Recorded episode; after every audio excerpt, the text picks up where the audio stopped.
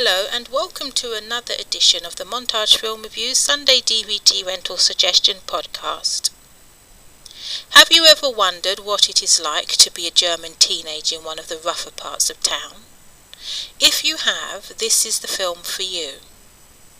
The whole film is kind of a flashback sequence in which the protagonist Michael goes to the police station to confess a crime, the likes of which you would never guess at at the start of the film.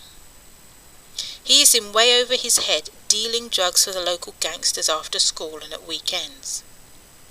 What initially looked like a great deal that kept the school bullies at bay due to his newfound connections has spiraled into something that there is no longer any backing out of.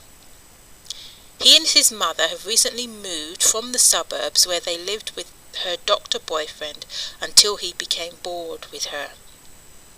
His, his own father is absent, which is hardly surprising as he seems to be the product of a teenage pregnancy. His mother considers finding a new boyfriend to be her prime concern and the best way she has of improving her situation.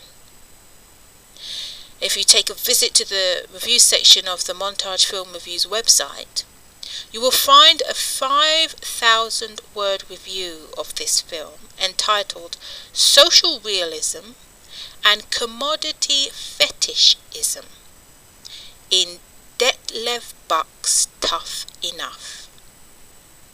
I'm your host, Shay Trinity, and this has been an Eskimo Finn production. You can buy this and every other title showcased in the podcast from the Montage Film Reviews book and DVD store.